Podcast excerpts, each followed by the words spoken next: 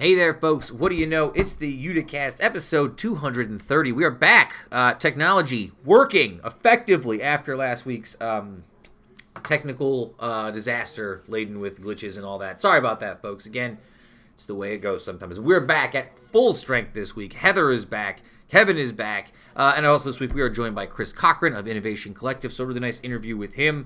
Also this week we're going to talk about the $10 million DRI deal for Utica. We're going to talk about Disney+, New York State teaching exams, baby names, mailbag questions, all of that, so much more, folks. As always, we are happy to have you here for a full episode without glitches and without me obviously being frustrated. Uticast episode 230. We are happy as always to have you here.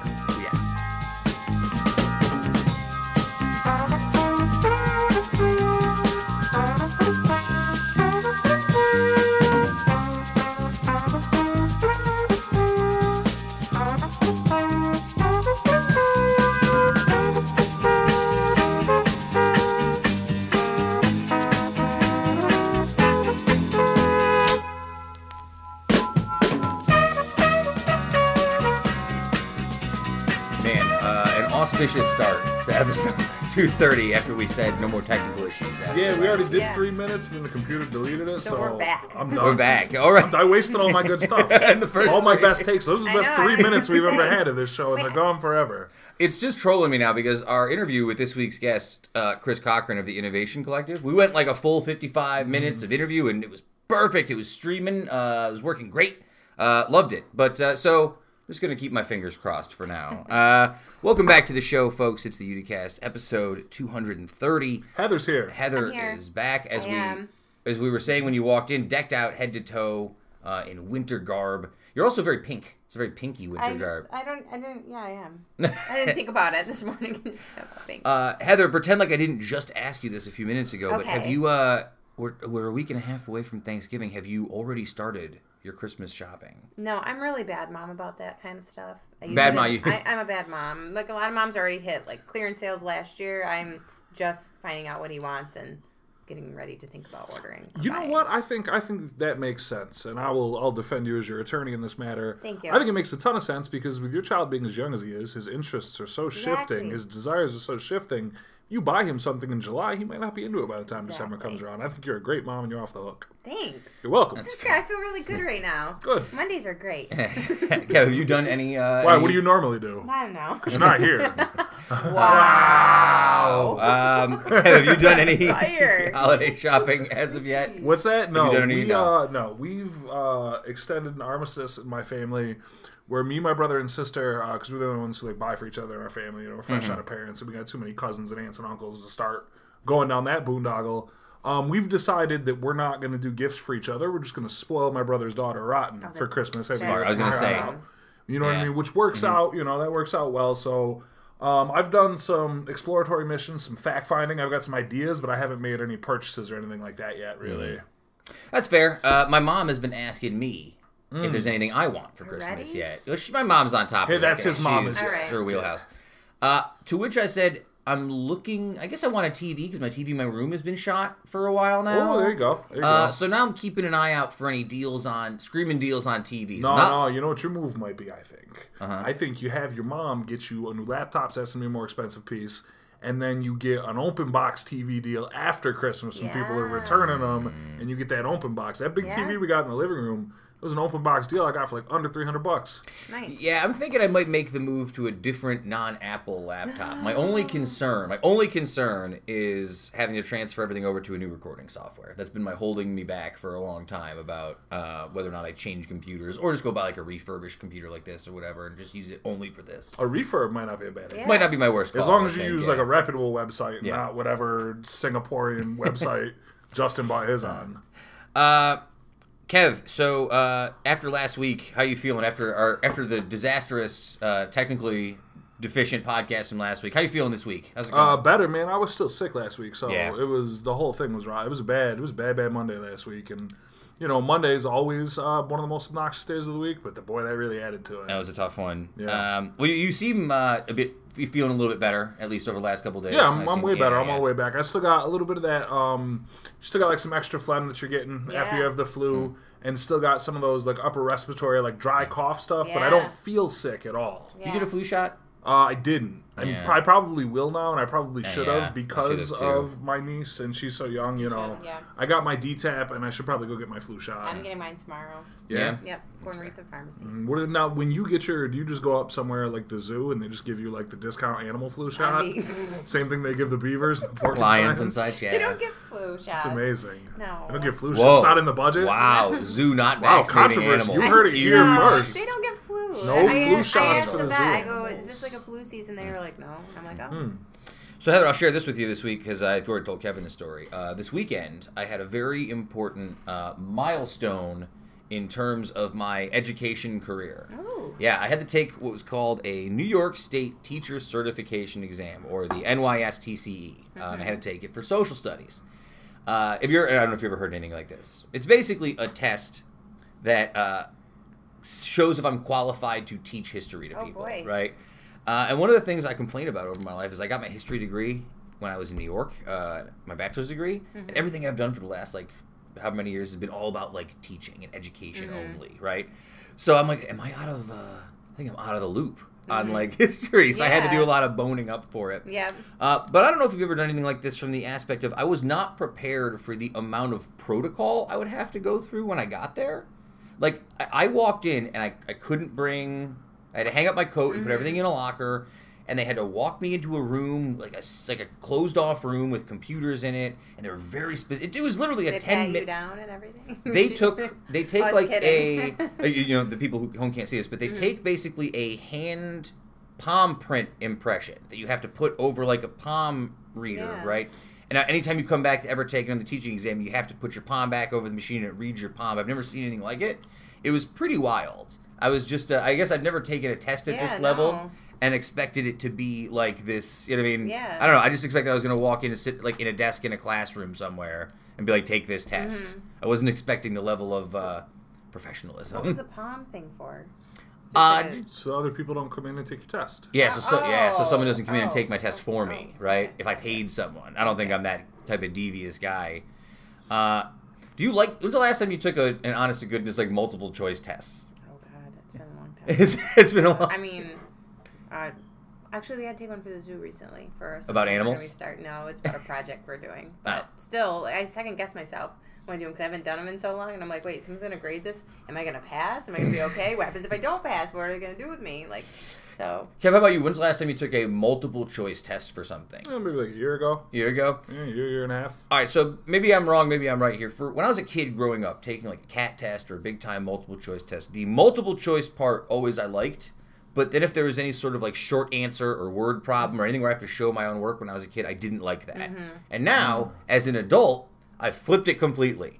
Now I like anything where I have to write an essay because I feel really confident writing at this point in time in my life. But multiple choice questions make me nervous and unsettled because I start trying to talk myself into all sorts of stuff. Oh, yeah, I could see you turning into a real mess, like talking yourself out of things you know are the right answer. Yeah, getting exactly. Caught up in the narrative, lost in your head with it. Yeah, I could see that. Yeah. I never liked essay questions because I physically didn't want to write. I've always been a strong writer. Yeah. I've always been a strong writer. Essay questions used to bother me because I'm like, well, Jesus, I don't want to write 4 pages worth of stuff right now. Yeah. I've always been, I press the pen down real hard, which sounds silly, but like it'll actually hurt your hand after 3 or 4 pages, you know what I mean? No, I'm with you. I had to handwrite something not too long ago, actually, and I was surprised at how frustrating it was. Yeah.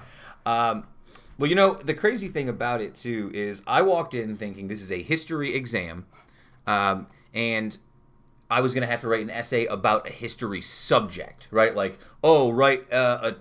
You know, no, 600 words. It had to be an essay about like teaching, right? Right. Yeah. So once I looked at, I don't know, because part of me's thinking like this is, you know, everything else about this test is like understand some concepts from history.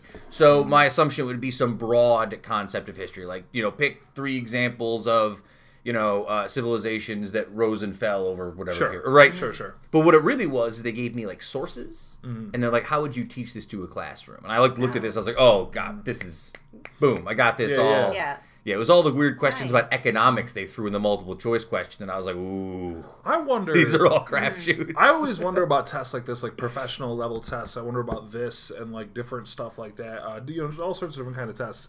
I wonder how I could do Just going in and taking it. You know what I mean? Just go and take it. I'm always curious where I would stand. Knowing what I know about you, sure, years of being friends, you would do great in the multiple choice questions because they're all pretty down the line if you paid enough attention to history. You know, outside of some little, you know, say economics questions through me, stuff like that.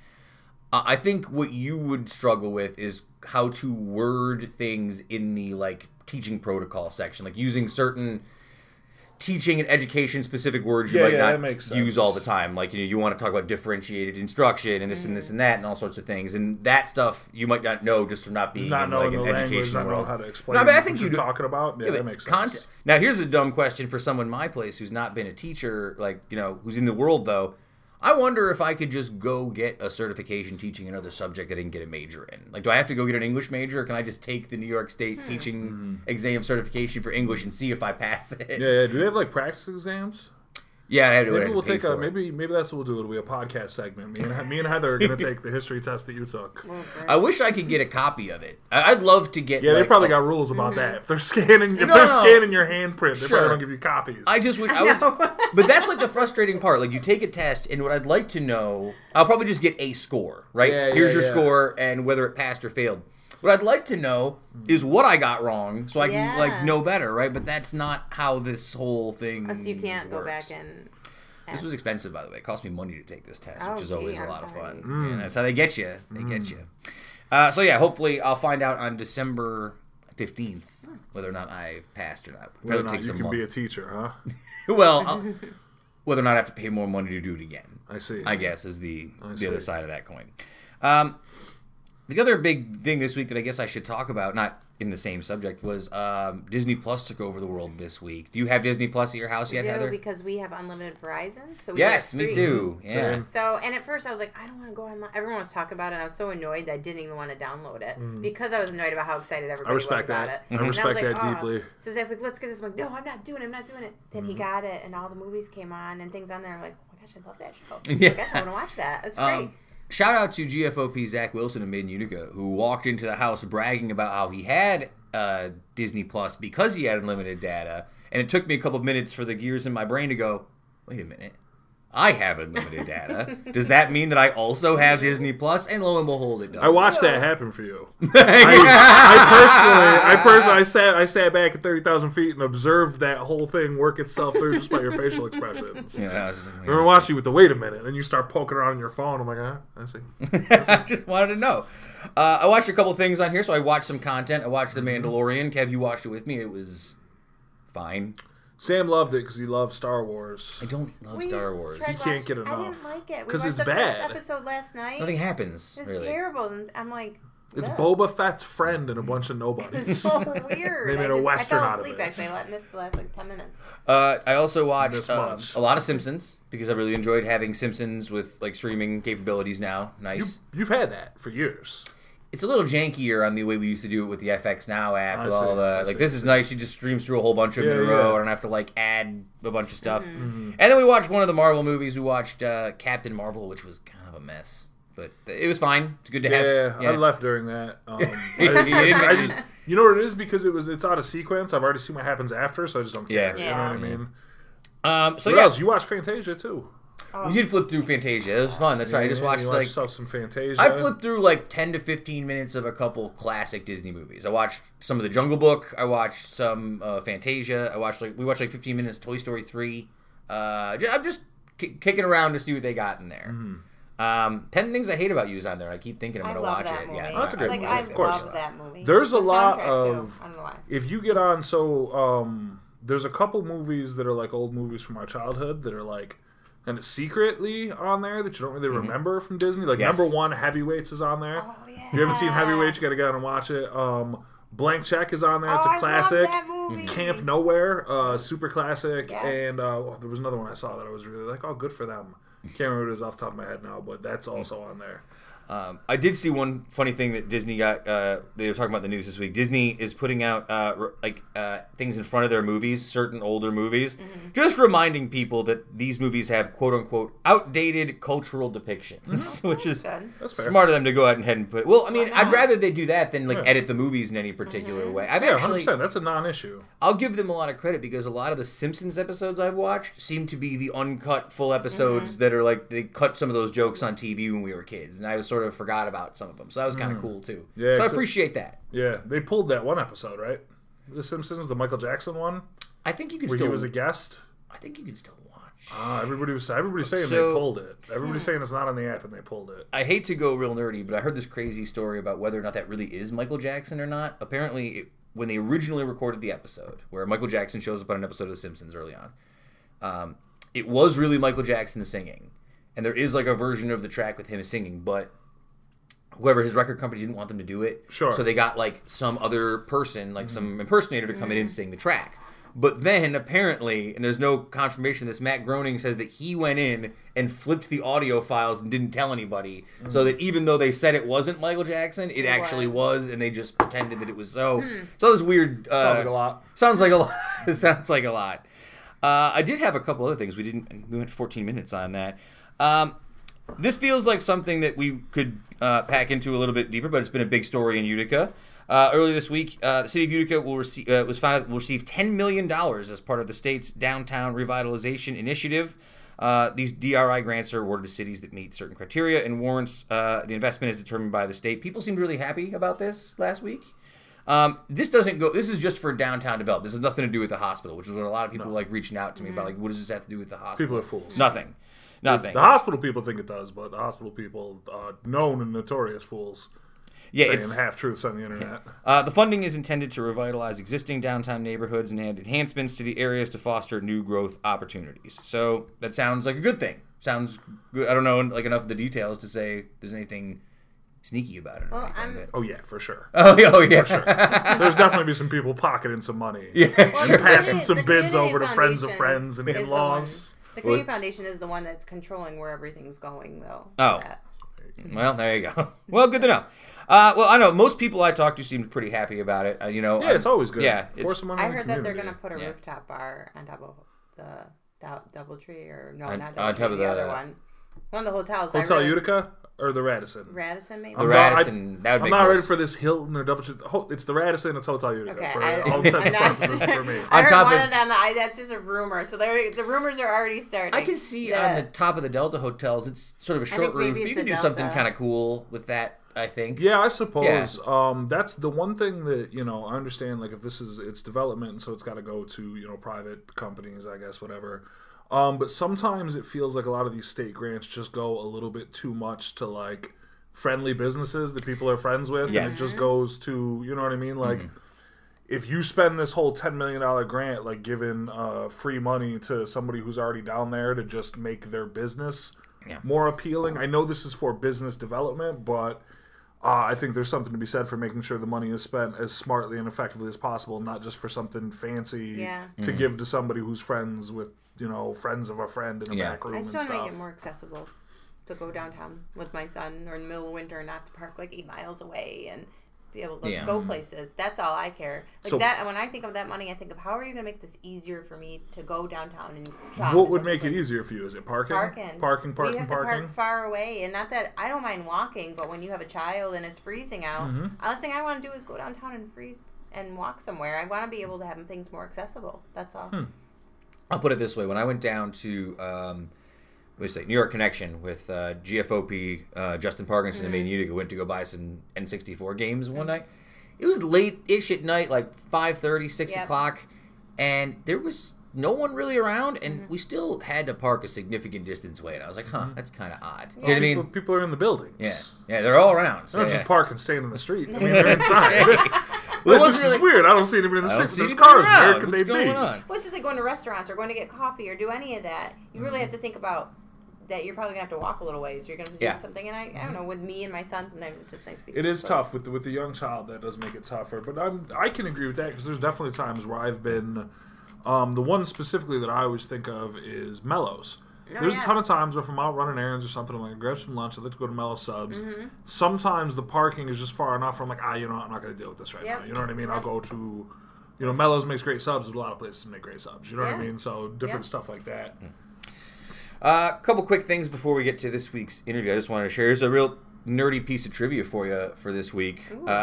Yeah, so the most distant world that we've ever discovered as humans has been named. It's 4 billion miles away, and it's now called Arrokoth. Oh, I like that. Arrokoth. I like it because it sounds like the bad guy in like an H.P. Lovecraft novel. Astaroth. Yeah, Astaroth. It means sky in the native North American Powhatan people language. It is among countless objects in the so-called Kuiper Belt. A vast twilight zone beyond the orbit of Neptune. I like space stuff. So if you're ever curious or you're on Jeopardy or some reason that you need to know the name of the most distant world ever explored, the answer is Arrokoth. A lot of interesting space stories in the last 4 to 6 weeks. A lot of real crazy stuff we're finding about the universe. Mm. So if you like to read about that stuff, get on the internet because there's a lot of good stuff been happening. We don't have any I didn't write up any impeachment hearing stuff because I feel like there's a lot of different breaking news things going on. Take it seriously and pay attention. I like how nobody's talking about the fact the guy got rushed to the hospital yesterday. Yeah, I almost probably it didn't happen. You know, it's funny you say that because I almost wrote that down for a story this week that like apparently he like went to Trump went to the doctors out of nowhere, but everything's fine or something. But nobody's seen him. No one's seen it. Yeah. Well, he's no one's seen him. Has he tweeted? Oh. It's wild. No, well, there have been tweets from his account, but he doesn't write all of his own tweets. He's got his staff for a lot of that stuff. His tweets have been too coherently worded, so people don't think it's him. Oh, usually you can tell it's him when it's like really just like old folks on Facebook language. I didn't even know that happened. How did I not know that? Because they're not really talking about it. Yeah. And before we go to this break, I can't tell if this is necessarily Thanks I Hate It as a segment yet, but we'll see if it gets there. This is a list that was compiled earlier this week from a group that predicts the big names for babies in the years to come. So in 2020, the most predicted names for kids. Are you ready for some of these names that are going to be very popular in 2020? Hit me with it. All right. Ada. A-D-A-H. How about Reese? R-E-E-S-E. Mm-hmm. Mika. These are all girls' names, by the way. Barbie's name when I was little. Mika. M-I-K. I've seen a couple of Mikas around. Paisley. I don't like it. Amina. Tegan. Nova. Aura. Pearl. And Billy. These are all some of the names. I like how Billy is in there, though. Yeah. Well, she's very popular. Billie Eilish is very popular right now, so you're going to get some of that, I feel like. You ready for the boys' ones? Oh, those aren't boys. Those are all girls. Austin, Alva, Acacius. I don't know if I ever... A-C-A-C-I-U-S. You sure that had an ace? I like how Heather is all upset about all these names. Her child's name is Casimir. Yeah, but that was a name. Like, this is ridiculous. Was down. This is ridiculous. All these weird names. Well, Casimir, names. Do you short Acacius to Ace? Is that what you call your kid? Got to, yeah. Ace, my son Ace. Yeah. Tate, Diego, Easton, Lucius, Cash, Ash, and Luca are all very popular for boys' names this year. There's also an increasingly popular category of gender-neutral names. So you're going to see a lot of kids named Ellis, Phoenix, Remy, Marlo, Shay, Zephyr. Shout out to Marlo Stanfield. Darcy, Rowan, Quinn, and Emerson. So there's some of the more popular. Rowan at my son's daycare. I don't know if there's any of those names that offended you or made you full of joy or anything, but yeah. I just expect all the names to be names I won't recognize soon. Just crazy, wild, like millennial names, right? Heather will never make a comeback. She's staying in the 80s forever. No, I feel like these names will be like, these aren't going to be the most popular names of 2020. These are just names that'll be trending upward, I feel like. There's still a lot of parents naming their kids Heather, I feel like. You want me to look it up before we go to break? Like, what? I'll look it up for after. Heather is definitely primarily a product of the 80s. Yeah, well, Heather is huge in the 80s. They made a movie about it. I had like 4 Heathers in my... Oh, they did. They did. Mm-hmm. Let's go to this week's interview, and then when we get back, I'll find out where Heather is currently on the list of most popular girls' names. But for now, let's get to this week's interview. This is Chris Cochran from the Innovation Collective. I was lucky enough to actually see him speak to my students for my job. A couple days before the interview, so I might have mentioned that a couple times during the interview in case you're curious, but really great conversation. We talked a lot about entrepreneurship and like technology and what he's doing and his plans for Utica in the future. So really good conversation, a lot of good times. Chris Cochran, we'll be back in just a moment.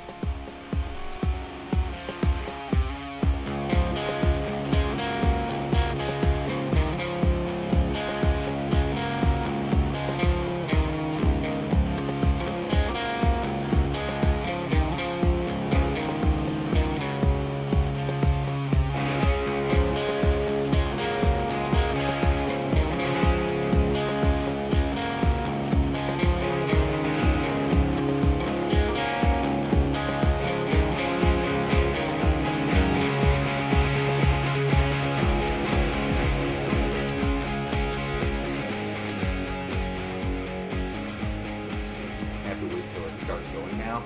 I have to tell you, and I'll start just like this, because this is the first time I've been on doing any work on podcasts since last week. Last week was the most technically frustrating episode of the show I've ever done. Really? I ran across multiple tech issues. This computer is very old, and I've been riding it out because I'm a grad school student, but I did a lot of tech work before you came in here today. Because literally just, this is the introduction, and you're waiting until here, and then we're going to talk right here? These aren't even introductions. This is just music tracks that I will use later on, but I haven't recorded the rest of the show yet, so we won't do this till Monday. Oh, okay. I thought you were doing this like real time, and then you were like just going to barely slip it. And so I'm like, well, that's brilliant. No. I would have typically recorded it and then dropped it in later as an MP3. No. Those tracks. So I've been doing this. It's funny when I started doing this, and I do want to get into when you started getting into the podcasting, because I'm very curious about the era when you got into it. Yeah. Because, it was the Wild West, man. Well, it's true because I went to New York in 2008 to go to college, and it was during that sort of period that podcasting sort of presented itself as a medium. It was really popular in Brooklyn and in Williamsburg, where I was living, surprisingly. I can't believe the bearded guy lived in Williamsburg. But even then, it took a longer time for it to make its way up here. Even my close friends who are on podcasts and have been on podcasts only in the last few years have been like, oh, you know, I've been listening to these little podcast things for years. I'm like, oh, yeah, finally? Yeah, totally. But it is, even in 2004, I can't imagine what it was like to explain that to somebody. Yeah, well, yeah, it was crazy. It usually started with, well, there's this thing called the internet. This little device called the internet. Yeah. And you know what's funny? This is a really off-topic thing. I was on a different podcast last week talking about video games. And one of the things I talked about was something called the Sega Channel, which in 1994 was an internet peripheral that you could use for your Sega Genesis, which doesn't seem to make sense, but it was like you would put your coaxial cable into the back of it, and they would send you stuff over the internet. And it's one of those things that was so ahead of its time in 1994 that I can't believe no one ever brings it up. Like, hey, remember that time you used to be able to stream video games on the internet in the 90s, and no one talks about it because it did. Totally. And I feel like in 2004, pitching podcasts to people must have felt very similar. Like, wait, you can do any of these things. Identical. Chris Cochran, it's a pleasure to have you in here. I know that you've probably ran into a couple of my Made in Utica crew in the past. I know that my friend Kate Riley has mentioned your name to me before. And I was lucky enough to see you speak in front of some of my students. As my listeners know, I work in public education. It was I loved hearing it. It was a great speech. Really enjoyed it. Yeah. Thank you. It's fun. And I'm happy to have you here. It's really great. It's fantastic. You're on episode 230. Chris, I guess let's start, though, in the beginning. Where are you originally from, Chris? Born and raised in Seattle. Mm-hmm. Like, I literally was born in downtown Seattle and raised in unincorporated King County, right outside of Seattle. So living in Seattle proper, you're in the city. Yeah. You grew up city kid then. Yeah, total city kid.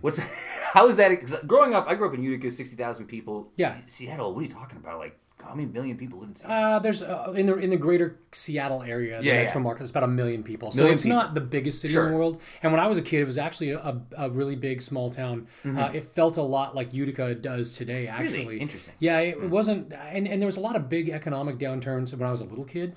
I remember as a kid having a billboard on the side of the I-5, which is the main freeway, that just said, "Will the last person out please turn off the lights?" So it was a different era for sure than the Seattle that people think of today. It's funny you say that because that was a common Utica bumper sticker in the late 80s, early 90s. Last night at Utica, turn off the lights. And it was I very similar in terms of their concepts here. I remember growing up, and people were kind of down on Utica as a kid, and I remember kind of being aware of my parents sort of having that conversation, like, what's going on with all these businesses? You know, when GE left, that was the big one. I remember well into high school having to explain to people where Seattle was in America.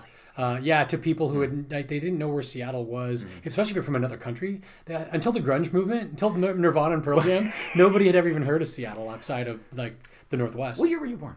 1973. Okay, so you were probably around to see some of that. I was in the thick of it. Everybody I knew was in a band. Everybody, half my friends were getting signed. The other half wanted to get signed. Did you play at all? Yeah. What'd you play? Guitar and bass.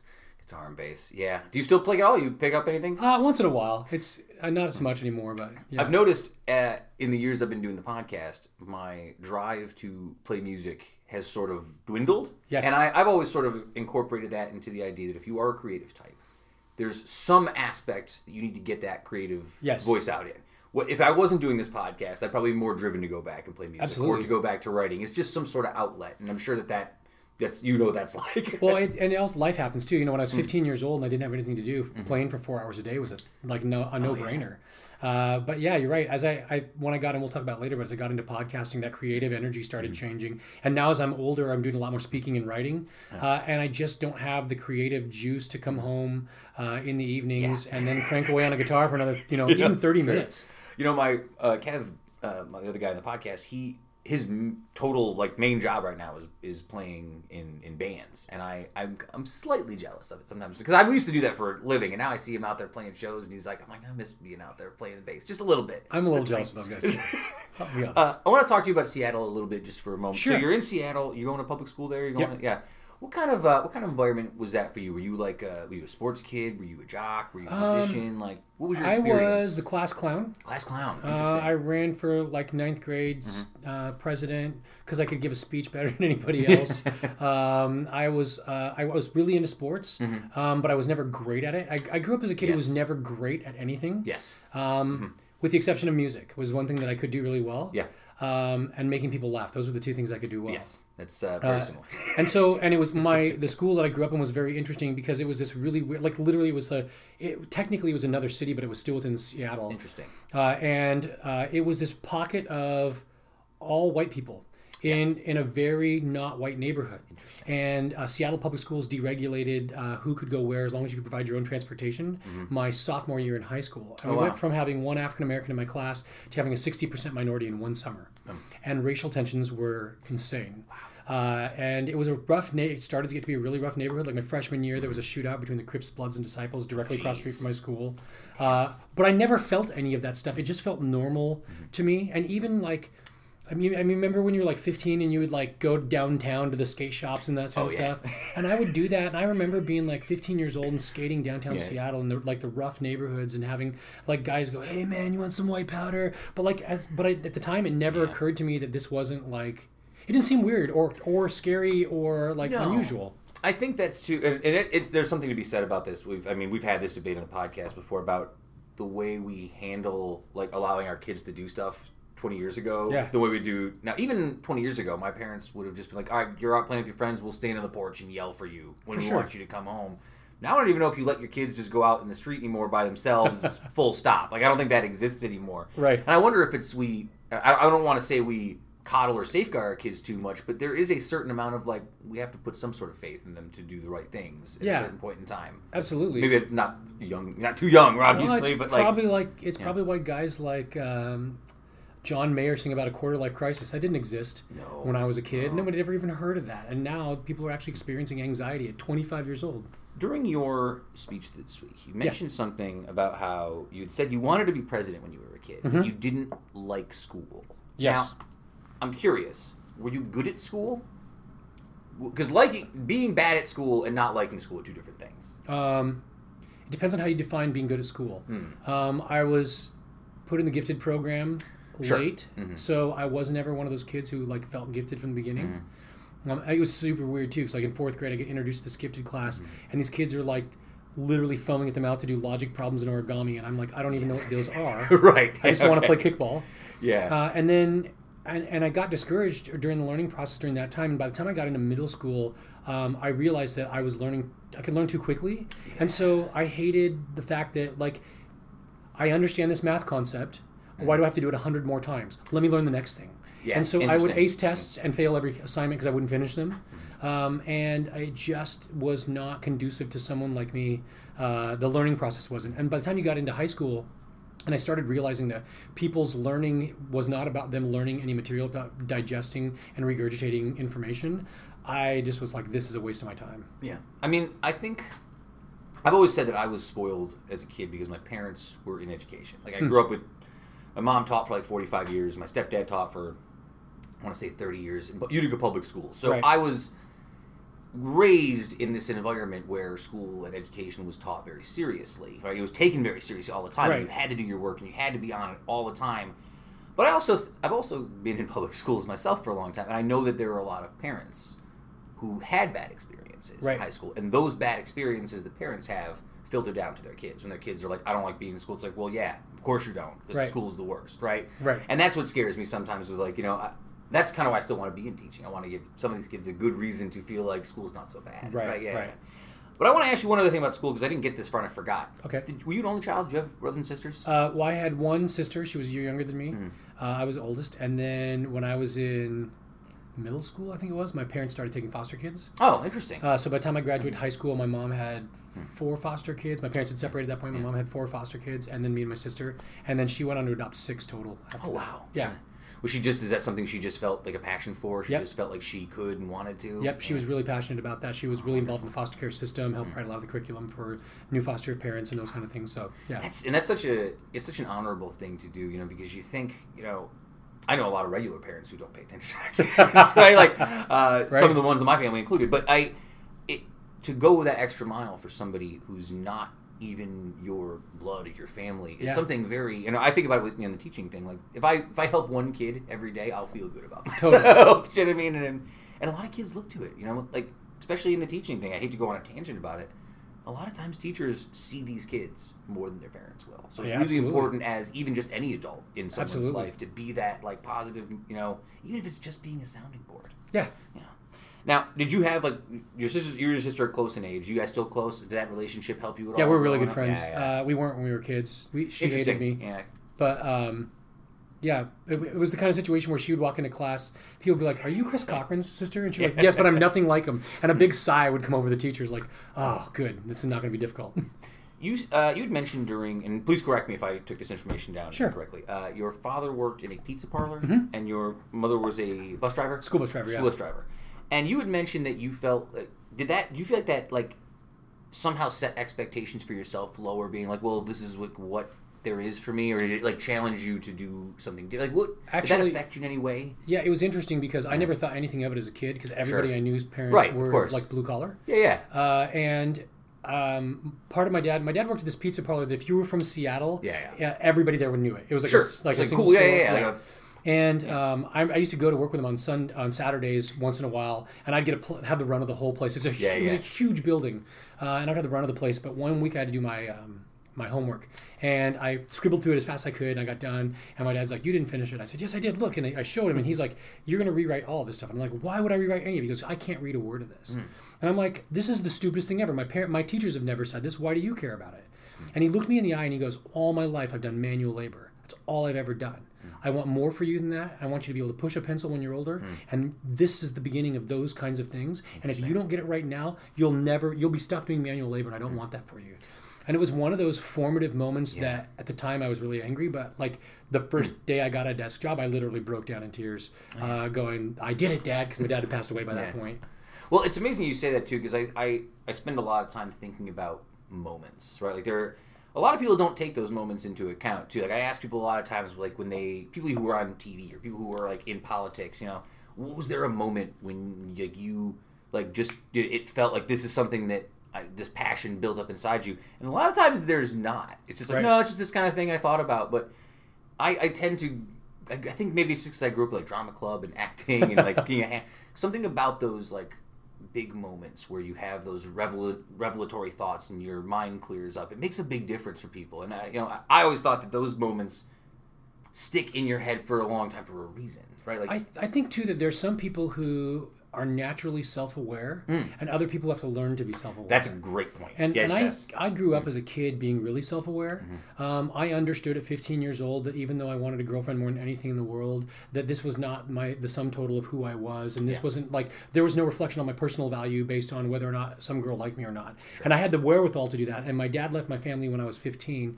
And even then I had the wherewithal to walk through that process and become self-sufficient on the other side of it, because I knew that I didn't need the emotional stability that my parents couldn't give it to me, and that wasn't even a down thing for me. It was just more the reality, and I think as some people are more self-aware, they have the ability to analyze those situations as they occur, and they realize what it is. And for a lot of people, they look at their lives as the sum total of these tiny experiences, as opposed to, no, those were unique experiences that created this thing that you become. I always say that my parents got divorced when I was 8, my real dad and mom, and I always say that when you go through something relatively traumatic kind of early, it does sort of force you to be an adult and take on like adult mentality at an earlier age, and I think that helps to harness that self-awareness and sure. to sort of facilitate like coming into your own about who you are, because you have these external turmoils. Right? Absolutely. Yeah.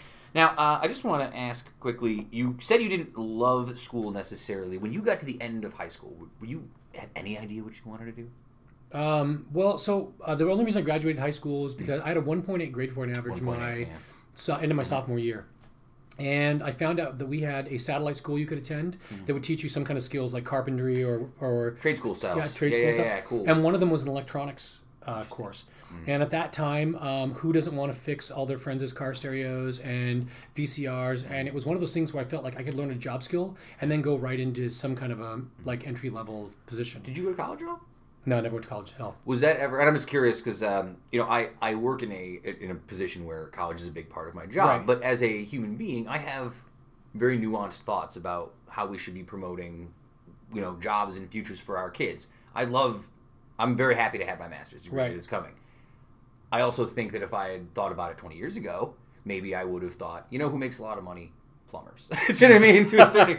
So I wonder if there is a story we were told from a certain generation that if you are good and you go to school and you go to college and you get your degree, there'll be a job waiting for you at the end of it and you will be successful. Right. And I wonder if that story still holds water to kids from a certain generation and below. It's funny because I have 3 adult children and mm-hmm. all of my kids all look at it like, yeah, college is like really important. Mm-hmm. Yeah.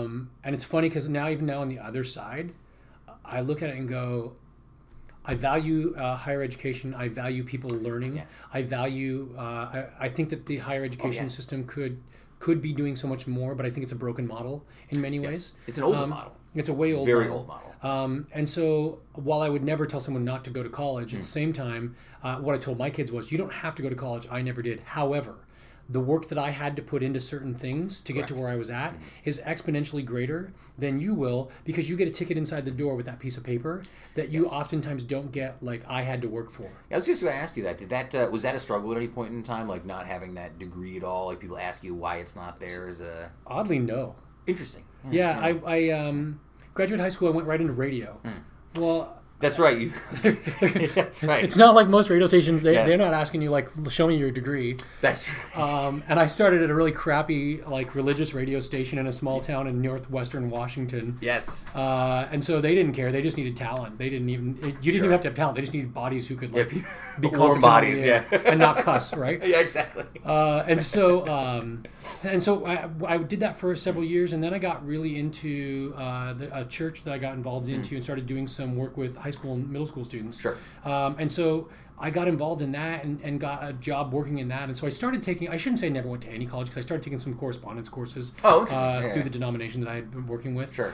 But even then, it was the same thing. It was ridiculous. It was like, you're going to read all these things and you're going to tell us. And it's like, you're not measuring whether or not I have the spiritual aptitude to lead other people and or dissertate this spiritual text. Yeah. All you're really doing is like figuring out whether I can take a test.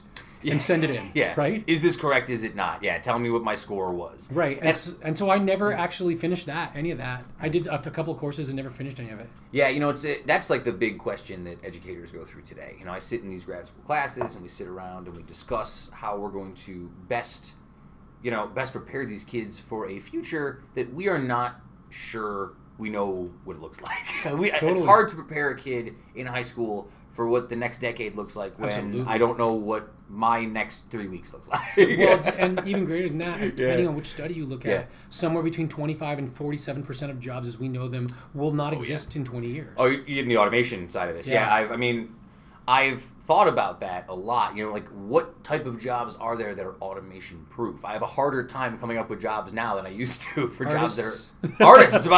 Even because I've thought about jobs that are like automation-proof. I'm like, well, I guess teaching isn't necessarily automation-proof anymore. There's a lot of technology out there now that makes it a lot easier. Absolutely. Almost everything can be made easier with it now. Yeah. And it's, I'm not saying I'm going to go vote for Andrew Yang immediately or anything, but I think there's a point to what he's getting at about we should be concerned about the amount of people that we have and the amount of jobs that will be available. Well, I think that it's funny because I'm at the heart of this kind of for my job right now, right? And I think that part of me says that in reality, the creativity pieces, you can't You can't hand that off. Not in our lifetimes. We hand that off to a computer. Not yet. Yeah. The relational side of things. Sure. We're not going to hand that off to a computer anytime soon. Mm. And then the ideation and the creation of new. This would be creative, but it's different than that. New innovations. Those kinds of things. You can't hand off to an AI yet, and I don't see a time in the near future where we're going to be able to hand those things off. I think that the future-proofing isn't in a position. In fact, I had a conversation with a guy about this today. The concept of a job description is a fairly recent one. Yeah. And if you look at the way that people used to have trades, they were expected to be the master of a piece of technology or art form. Mm-hmm. They weren't, because even a farmer had to have so many skill sets. And if you were to create a job description for a farmer and look at it on paper, it would look crazy. That's a great point. And so I think that what we're going to see is less job descriptions in the future and more autonomous creating of things, which is part of the reason that I'm doing what I'm doing now. Well, that's one of the things we talk about with the kids sometimes. When you tell kids about, you know, what we're going to do in the future, it's not, you don't ask them anymore, what do you want to do when you grow up? You ask them, what 5 things do you want to do when you grow up? Like, what's a bunch of things that you think you want to do that are interesting to you? Because, you know, honestly, that seems to be where we're going now. Right. Multiple levels of involvement, multiple ways that you are engaging with the world around you. Well, even if you look at, back to your other point about higher education, the liberal arts degree was created literally so that gentry would be able to have conversation. Mm. And if you think of that from that perspective, we've changed that from you should know a little about everything so that you can be a well-rounded human being into do your time, get your degree, fill it in so you can go get a job that has nothing to do with the degree you got in.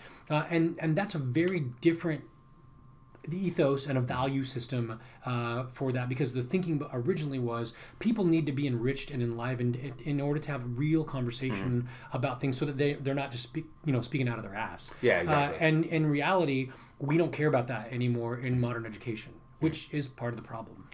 It's something I've noticed too is we are in this very strange middle ground with education. There is a whole just girth of older teachers who are on the end of their, they're getting ready to retire. There's all these new teachers coming up. And the way that the new teachers are being taught with this integrated technology and differentiated instruction and all this Common Core, class building is very different from what the generation before it is. And there is a disconnect between the older generation of teachers and the younger teachers and the students who are used to these new ideas that they're used to, this integration of technology, this sort of visualization of the classroom as opposed to just like, here's, I'm going to lecture at you. Whereas people who are 2 years away from retirement are like, I'm not going to spend my last year working here relearning how to do everything I've done on a computer that I've done. So that's what I find. I think we're sort of in a weird sort of gray area in the middle. We haven't gotten to the total shift over to this newer style of education. Right. And we won't for a couple more years. I think like 10 years or so. I want to ask you a little bit about Innovation Collective, but I want to think about the timing here. Should we start with the podcasting, or we should start with Innovation Collective? Let's start with the podcasting. Okay, so 2004. How did you get from doing weekend overnight DJing gigs into doing podcasting? So I started getting involved in this church. I was doing a bunch of work with high school and middle school students, doing about leadership development. I started transitioning out of that because there was no money in it, oddly enough. I started... podcasting had just got introduced. And in fact, at the time, I think I only listened to a total of like 4 podcasts because there was only that many that I was interested in. Do you remember who you were listening to back then? Adam Curry was the first one I ever listened to. If people don't know him, he was the original host of the Headbangers Ball on MTV back in the day. Adam Curry, He also was one of the inventors of podcasting. Podcasting was invented by a guy named Dave Weiner, a couple of other unnamed people, and Adam Curry. And when they were writing the encapsulation scripts for RSS, I'm going to get nerdy for a second. When he was writing the encapsulation scripts for RSS, our encapsulation tags, they needed some kind of daily MP3 to be loaded somewhere on a server so they could test it out. Because they, at that time, you still had to have a special piece of software to get it from your computer onto a portable device, which at the time was an iPod. And so at that time, it was a program called iPod or Lemon, who Adam Curry, who was a serial entrepreneur, actually went then and invested into and was helping them with. And so he was the first person that I really got into as far as podcasting goes. But the genre, the prevailing genre at the time were 2 things. Music podcasts and I don't know how to describe them other than an audio blog. It was people just talking about, here's what's going on in my life and here's how my life is interesting, which was the podcast that I started. I started a couple of different podcasts in 2004. I did one called The Carcast. So I recorded a 22-minute podcast that was recorded while I was driving the car. Because the average commute was 22 minutes. And it was literally about, this is what it's like to be a dad living, an average dude living in Seattle. And I would do it while I was driving my kids to school. And then the second one I started was around just the coming events and here's what's going on in Seattle. And I actually got seattle.gov to post it on their website. Like in 2005, they were posting this, here's the latest events coming up in Seattle and stuff like that. And so for 2 years I did that. I never made a dime off any of it. Did you notice, was there like a groundswell of people listening to it? Was there like an active audience for that in the era? Yeah, it was interesting. They were techie, nerdy people. And in fact, when I first started, like we were talking about earlier, I literally had to explain to people, it's like a radio station, only it's on the internet, and you can put it on your iPod. And I would literally get people go like, what's an iPod? You know, I always laugh. We stumbled into it sort of by accident. When I years ago, I was living in Brooklyn, and we were... I was listening to like the Bill Simmons podcast. I loved soccer, and it was really hard to find like good soccer content in America at that time. Premier League soccer? Yeah, I'm a big Premier League guy. Who's your team? I'm a Liverpool fan. I hate you. Thank you. I appreciate that. I'm an Arsenal fan, so that's I hate everybody, and we hate ourselves. My closest, one of my closest friends. Shout out to my buddy Eric Tuttle, whose wedding I just came back from. Big time Gunner fan. And he's been sending me some angry text messages. I must say, as a Liverpool fan I've been watching since 2007. I started watching kind of accidentally when I was just on Fox Sports Net.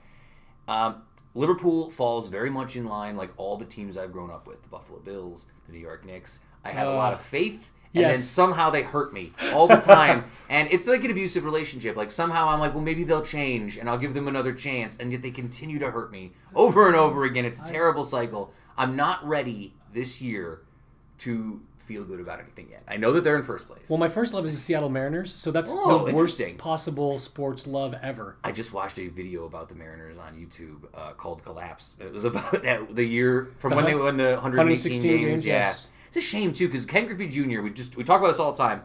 Ken Griffey Jr. might have been the first athlete when I was growing up who was so cool that he transcended the team. Like I knew people who just liked Ken Griffey Jr., didn't care about baseball otherwise. There's a guy here in Utica that the first time I met him, he's like, you're from Seattle? I'm a huge Mariners fan. I'm like, how are you a Mariners fan? He goes, Ken Griffey Jr., man. Dude, it's like that. I swear, it's crazy. Like the first real transcendent, youthful player that I remember growing up. Also, he had the video game, which everyone liked. Yes. So in 2000, I want to go back to podcasting before I get too far, because so 2004, you're doing these podcasts for people. Do you see at this point in time? Are you seeing that there's like a future in this? Absolutely, I do. Yeah. Did people believe it?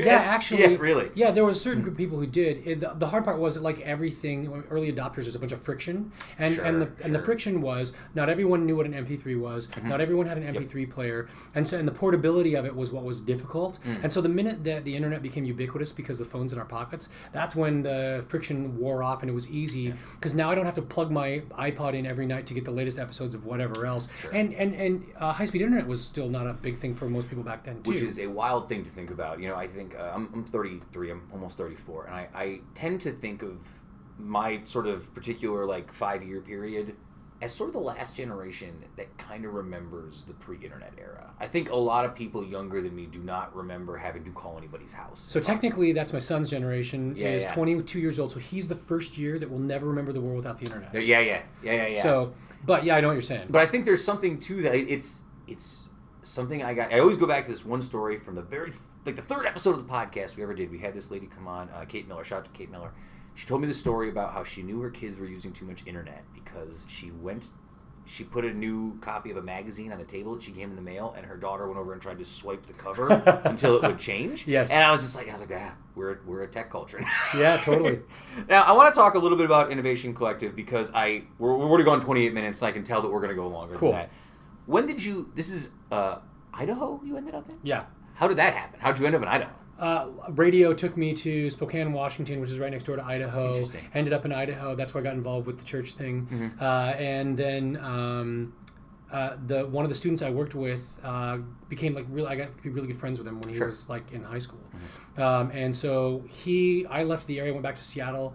He ended up going into the tech world and starting a bunch of technology companies and selling them. And I got really involved. I started doing the podcasting thing, thought I was gonna make money, never did. Yeah. Ended up in IT. And years later, he called me up one day and he's like, I've got this really crazy idea. Would you want to come help me do it? Which is always a great sentence to hear. Yeah, absolutely. And so, can you give me just a quick overview of like what the idea behind it is, like how you like what sure. the mythos or the byline is for people, so they understand? So the idea is that right now in America, capitalism and community are both very fragile. Mm-hmm. That loneliness is at an all-time high. Yes. All these jobs are going to be automated. There are a lot of people talking about a universal basic income. Most people don't believe this in America, but the people yes. who are quote unquote running the country, and I don't mean like the elected officials, but when you look at right. the yeah, Gateses yeah, yeah. and the Zuckerbergs and the Bezoses of the world, they yeah. literally are talking on a regular basis and concerned about the future of the workforce in America, mm-hmm. and they really are concerned about it, and they talk about it a ton, and they talk about it even more, yeah. and then nobody's doing anything about it. Mm-hmm. And so the thought is, what if we could actually create a new kind of capitalism and a new kind of community where people are once again being taught how to build things together and work together to build new things. And then what if we could actually give them access to a pathway towards the American dream? Because I really believe in capitalism and I really believe the American dream, but it's been so obscured for most people, they don't know how to find their way to it. Yeah. And so I grew up thinking I could be the president of the United States, and I don't think that most kids today look at that as a... It's not aspirational. It's not aspirational. And I don't even think that's just a Trump or Obama thing. I think it's no longer... I don't want to use the word cool because that's kind of a broad word, but it's not something like... I think people want to be YouTubers more than rather be... Most kids I know would rather be a famous YouTuber yes. than a famous politician. And they don't even want to be, like, at one point a couple years ago, it looked like the Zuckerbergs and those guys are, we're going to be the new celebrities. Yeah. And even that's not even holding very well. On a totally character level, I don't think Zuckerberg has the making of a celebrity type. He's like talking to one of those Boston Dynamics robots. It's like, but so how did that bring you to Utica, I guess, is my wraparound question. So so oddly enough, so Nick calls me one day and he says, hey, I want to do this experiment. Will you do it with me? And I said, absolutely, I'd love to do that. I get off the phone and I said to my wife, I said, Nick just called. Here's what he wants me to do. What do you think? And she goes, you know where needs that? And I said, where? And she said, the Mohawk Valley. Because my wife actually spent a large amount of her time in her childhood in Herkimer. Oh, very nice. And so she's like, Mohawk Valley needs that. Yeah. And my thought was, that's nice, honey. Like, maybe someday, but we're like in Idaho. There's no way I'm going to be like, hey, Nick, screw Idaho. Let's go to the Mohawk, this place none of us have ever been except for my wife. And so we ended up in Utica because fast forward several years, and my business partner was speaking at a conference in Reno. There was a guy at the conference who was on a different panel by the name of Martin Babnick, who mm-hmm. oh, yeah. is pretty well known here. And Martin heard him speak and said, this is interesting because it's scalable and it can be done in more than one place. And all the other ecosystems that typically are presented in the space that we work in are all unique to a geographic area because of something in that area or some foundation in that area that's not scalable. And so he came out to a meeting that we held. He then came out a few months later to a big festival that we throw and brought a bunch of stakeholders here. And that's how we ended up here. Very nice. So how long have you been doing work here now in Utica? Officially, we started in September. Yeah. So you're going to be here for 3 years? Yeah. Well, the program itself lasts for 3 years. Our contract is for 3 years, but that is when it becomes self-sustaining. Okay. So within 3 years, there's no money that needs to be put in because right now it's a public-private partnership between Oneida County, the Mohawk Valley Community College Foundation, a couple other nonprofits, and then a bunch of private stakeholders. Mm-hmm. So theoretically, you'd be here till September of 2022 doing your stuff then, theoretically. Well, theoretically, I'll be here off and on till I need to be here, but we'll hire a community manager here, someone who's the face of Innovation Collective here, and that person will probably be 2 to 3. We'll probably swap them out every 3 years or so because we don't want people building their own kingdoms and those kind of things, so... So I want to, I do want to get to lightning round questions, but I want to touch on something that you said yesterday during the speech you gave to my kids, which I really enjoyed, by the way. You had like a list of like 5 different like sort of credos that you sort of pitched out at the kids, and I wrote them down. And again, if I get them wrong, please correct me. I have them on a list right here. Yeah. So. First one was never stop being curious. Yes. The second one was to start leading today any chance you get. Yes. The third one was to surround yourself with good people, which I want to come back to. Okay. Fourth one was to take advantage of opportunities to grow and learn. And 5 was to fail early and fail often. Yes. I liked all of this a lot. I loved everything here. Is there any particular one of these you feel like you the most strongly about, or does it all go together? Is it all part of one larger system? I think it's part of one larger system, but I think the most important one there is to never lose your curiosity. Part of the reason that college was never a hindrance for me was because I was 20 years old, and I got a friend that ended up going to work doing technical support for Microsoft Windows 98 at a big call center. And so he would bring home all the MCITP books, which are the big, like, 1,000-page study guides that you use to get your certifications. And I would read them cover to cover because I was just fascinated by it.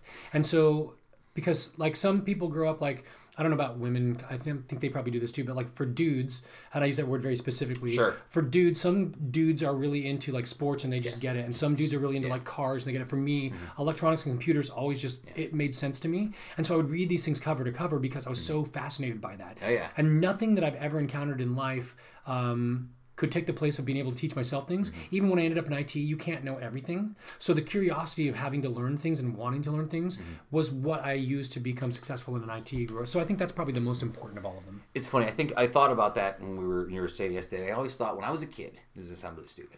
When I was a kid, I knew what I wanted to be. I knew. I was going to be the WWF World Heavyweight Champion. There was no question. I was going to pin Hulk Hogan and the Macho Man. I was going to be the champ. Lo and behold, I'm not the World Wrestling Federation champion. I'm very small. But at some point in time in my life, I had to come to terms with the fact that I was not going to be a WWE wrestler. Nowadays, when kids talk to me about like some dream they have, my first inherent thing is not to shut them down on it, however, because what I wish someone had told me back then was, if you like something, if there's something that's important to you, there's more than one way to be involved in it, right? Right. Maybe I'm not going to be the WWE champion, but I could have got a journalism degree, or I could have got a business degree, I could have gotten into TV production, writing. You could have even been the WWE champion, actually. It's true, I know. As you were thinking about that, I kept thinking, like, why is it that we don't encourage people to go after the craziest things ever? Because the only thing that would have kept you from being a WWE champion is you. Height as well. And Vince McMahon and the storyline. Vince. Well, no, because Jimmy Superfly Snuka was 5'2". That's true. And he's in the Hall of Fame. And so the characters can be built. And in fact, that's why I was just, I think these things too, like to the nth degree, and go, you could have been. Well, because it's true. I think when I was a kid, if I were to tell somebody that I wanted to be a pro wrestler, the idea is that's very cute. Right. I mean, please move along. If you are 20 years old and you tell people you want to be a professional wrestler, you're either super committed and a crazy person about it, or people think you are lying. Right? Like, well, I'm sure that's the way people look at professional video gamers today, too. Well, I think that's an interesting one, too, because 20 years ago, people would talk about that. You tell your kids, like, what are you wasting your time on that for? That's never going to amount to anything. Right. And then some kid wins $3 million on Fortnite last year, and all my kids are like, that's it. That's what I'm doing for a career. And I'm like, I guess you can? Yeah. Weird. I don't know. That's just the changing of the world. Video games in general have taken over the culture in a way that I did not expect. We just did 2 whole episodes on video games. So before I get farther on, I just want to give people opportunity to check out your stuff. Where can people go if they want to follow Innovation Collective? Are you guys on Twitter, Facebook? Yeah. Innovationcollective.co is our website. Mm-hmm. Very good. It's very... it's cryptic, and we don't put everything out there because it drives engagement, and it's actually been much more effective for us. Mm-hmm. If you're in Utica, we divide up all of the things we do by different geographic locations. Cool. So we have a Facebook group in Utica for Innovation Collective /Utica, and it is literally just for people who are in this geographic area or somehow connected to this area. Awesome. And so that's the next best place to probably go to see all the things we're doing. And if you want to follow what we do, we're on Instagram and Twitter and all that stuff. Cool. Cool. And I'll put the links out for everybody so they can follow along if they want to after the show. Chris, I've really enjoyed talking to you. I want to say, I give you a lot of credit. Going up in front of kids and doing that spiel is hard because kids are hard audience, and you did a pretty good job. Thank you. You mentioned something as well during that interview, and something that I was during that speech that I was sort of curious about because it's one of those things I feel like in my generation I've kind of missed. You talked a little bit about startup culture. Yeah. And it's something I feel like there's something I stress out because when I started doing this podcast, my initial idea was I wanted to copy the Bill Simmons model, right? Like I want to have this podcasting network with multiple shows under the Uticast banner that would produce themselves, and I could just release them and sell them for ad revenue. And then, like, you know, life gets in the way, and I'm like, now I'm doing this for my personal things. I want to do it. But I feel I lost my train. I thought I had a point I was getting it to. Startup culture. I think a lot of it is that for a lot of people, they don't know that they're not willing to give up part of their thing to other people and let people in. Right. in the startup culture style, isn't it more about letting people in and sort of having those open ideas? Absolutely. In fact, there's this big misnomer that it's the technical. There's this great book that I recommend everybody read called E-Myth. E-Myth, and I can give, I'll save you the trouble of reading. I write everything down, yeah. The premise of E-Myth is that entrepreneurs are made up of entrepreneurial people who have this desire to start a company. And the truth is, most companies in America are started by someone who makes a widget, and they think they can make a widget better than anybody else, so they're a technician. Yeah. And in reality, you can't run a company if you're a technician, because you're making the widget. So you need around you a manager who can manage the systems and the people, and an entrepreneur who can set the vision in the long term. That's a minimum of 3 people that you need to start a small business in America, let alone a scalable startup. And so the thinking is, if I'm a technical person or I have this idea, I need a group of people with different skill sets around me just to get something off the ground.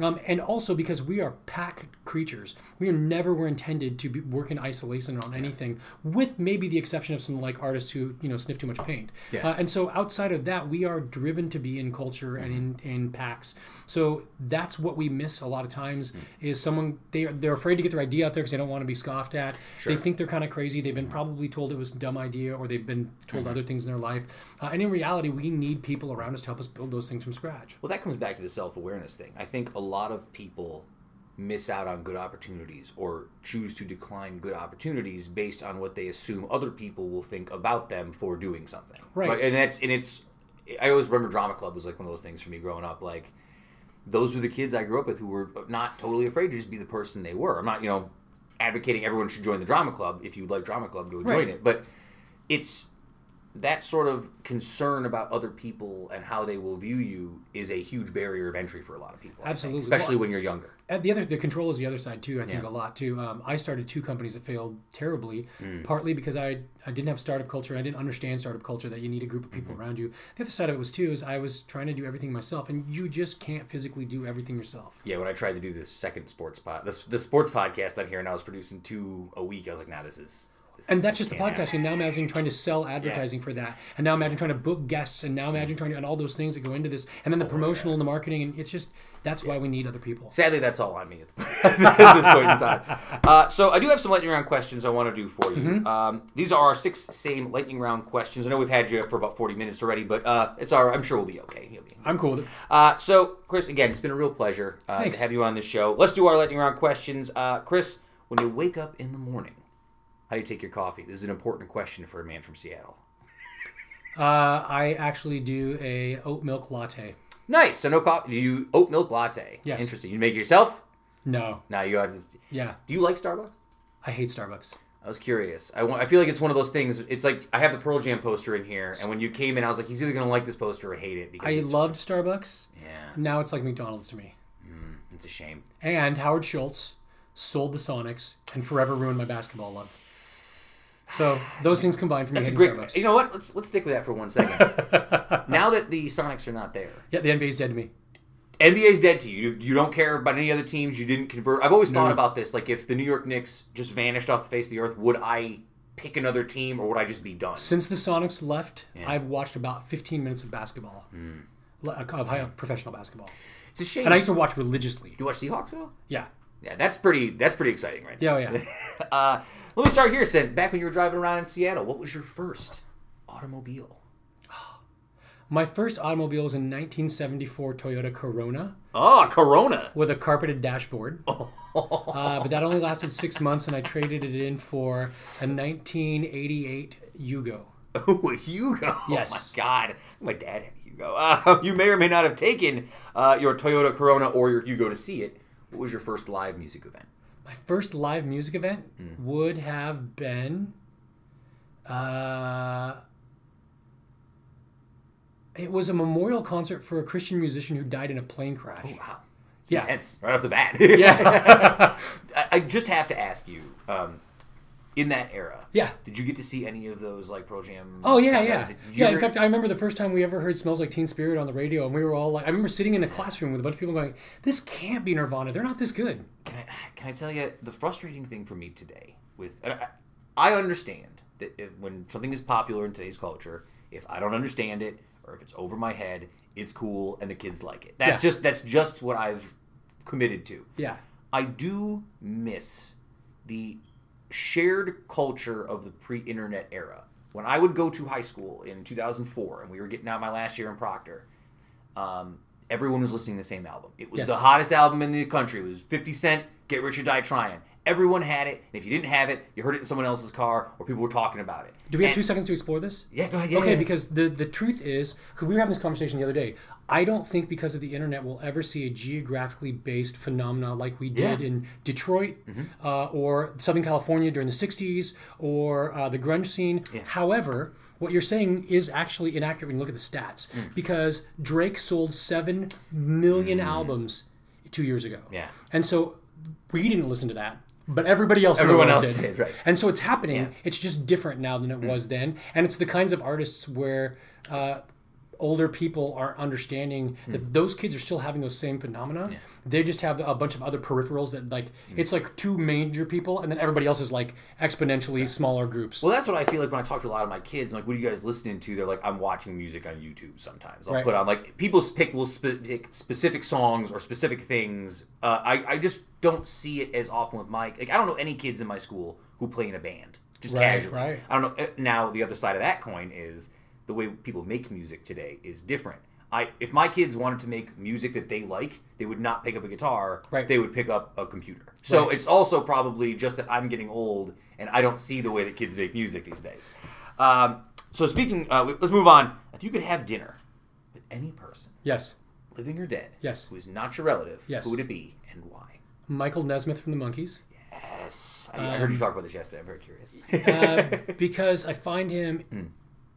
Eminently fascinating. In fact, it's funny because I read his biography a few years ago and it really messed with me on a bunch of levels. And he's very, very into Christian Science, grew up in Christian Science, and I know nothing about Christian Science. And so it was funny because when I was 30 years old, I started drinking. I didn't ever drink alcohol until I was 30. I started smoking cigars a few years later. I got into whiskey a few years after that. And then I read Mike Nesmith's biography and I told my wife, I go, no one's ever explained Christian Science the way that he did. It kind of makes sense to me. And she looked me in the eye and she said, and it's just a dead serious, she said, the drinking I can handle, the smoking I can handle. If you come home as a Christian Scientist, we might be done. That's pretty good.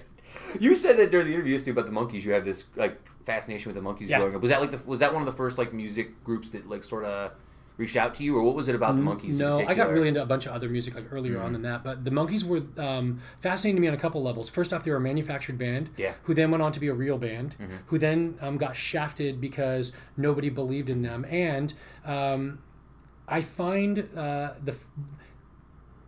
what the Monkees were, the creation of the Monkees, has been done a million times. Yet they're still not in the Rock and Roll Hall of Fame, even though in 1967 they outsold the Beatles and the Rolling Stones. Yeah. That's bizarre to me. And on top of that, because you had four distinct people and the best songwriters of the day, there's no like single genre of music that they created. Monkees are a little bit ahead of their time in this aspect, right? If you look at up until the last 10 years, at least in my opinions on this, we lived in the idea that the rock and roll ethos extended to all popular artists. Like an artist who didn't write their own songs was inherently not as good as someone who did write their own songs. Now, that does not matter anymore. The idea that 20 years ago, if you sold your song for a commercial, you were a sellout. Right. Now it's like a race to get your song on multiple commercials and get paid because that's how you get paid. Yeah. I think the idea, the rock ethos in terms of how we like authenticity in our artist sort of change. We've just sort of accepted as a culture that we like pop music and we like to hear pop songs, and that's why. And I think that's actually a good thing for rock and roll music. Gives us a little some back of that underground credibility to it. We're due for a rock resurgence. It's been a while since we've had one. Oh yeah, and I think it's probably coming because again we've sort of leaned into this pop culture. I'm not mad about it. Again, that's just the way I think it feels like it's going. But I think the Monkees today, like in this world where we're not as caught up with like, oh well, they didn't write this song, so it's not. Now I think it'd be better off for them in a weird way. Yeah, they're called One Direction. I mean BTS, that's the other one too, right? Yeah. Give me one book, album, movie, or television show that you are currently reading, listening to, or watching. One book, album, movie, or show that you are currently reading, listening to, or watching. You just want to know it, or you want me to tell you why I like it? Yeah, both. Tell me both. Let's see.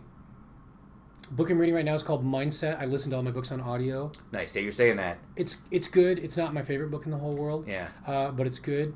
Right now I'm watching I'm almost done with the last season, final season of Peaky Blinders, which is maybe the greatest television show I ever put on television. Yeah. Kevin has told me I should commit to it. Although, since I just got this Disney Plus, I feel like I have to at least go watch one episode of The Mandalorian now before I do anything else. No, Peaky Blinders might be the greatest show on television. Up there with like Game of Thrones, good. Like really, really good. Not as epic, but story wise, just absolutely fascinating. I had the wrong impression of Peaky Blinders for the long time. I thought that Peaky Blinders was the show Penny Dreadful, which is a different show, which is not the same totally thing. Different. So once that was explained to me that these are different shows, I'm now more interested in Peaky Blinders, but that's fair.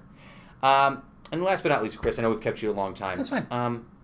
If besides podcasting, besides music, behind helping people get to where they want to be, besides the work we've done with Innovation Collective, what's one more thing that you are passionate about? Travel. Travel, excellent. I had that written down here, so I'm glad. Where's your next travel destination? What do you have on the books for coming up next? Probably go to Sweden. Our daughter lives there, and she just had a baby last January. Great. Congratulations. So we'll probably go to see her, but I'm really itching to go somewhere I've never been before. That's what I really love doing, is going somewhere I've never been and meeting new people and experiencing new cultures. I'm very curious to go to. I grew up here, but I went to college, and I took Latin American history when I was there, so I'm very curious about. I want to go to Costa Rica. I very much want to go to Nicaragua, although I don't know what the political atmosphere in Nicaragua is right now with all the Daniel Ortega stuff, but that's been on my list for years. I want to go. That's my next. That's like my cross it off. It's funny. I never wanted to go to South America, and then we watched a documentary, and now I really want to go to South America, which I never did before. But. Well, that was like I watched an episode of Anthony Bourdain where he went to Lyon and went to the Paul Bocuse Academy, and I was like, I never wanted to go to France before, but now all I want to do is go to France. I've been there. You can skip it. Chris, again, I want to thank you for taking the time to come in and talk to us. It's a real pleasure. I'll link everything for Chris and Innovation Collective for all listeners out there. But again, thank you so much, man. It's a real pleasure. Thank you, Sam. Thank you.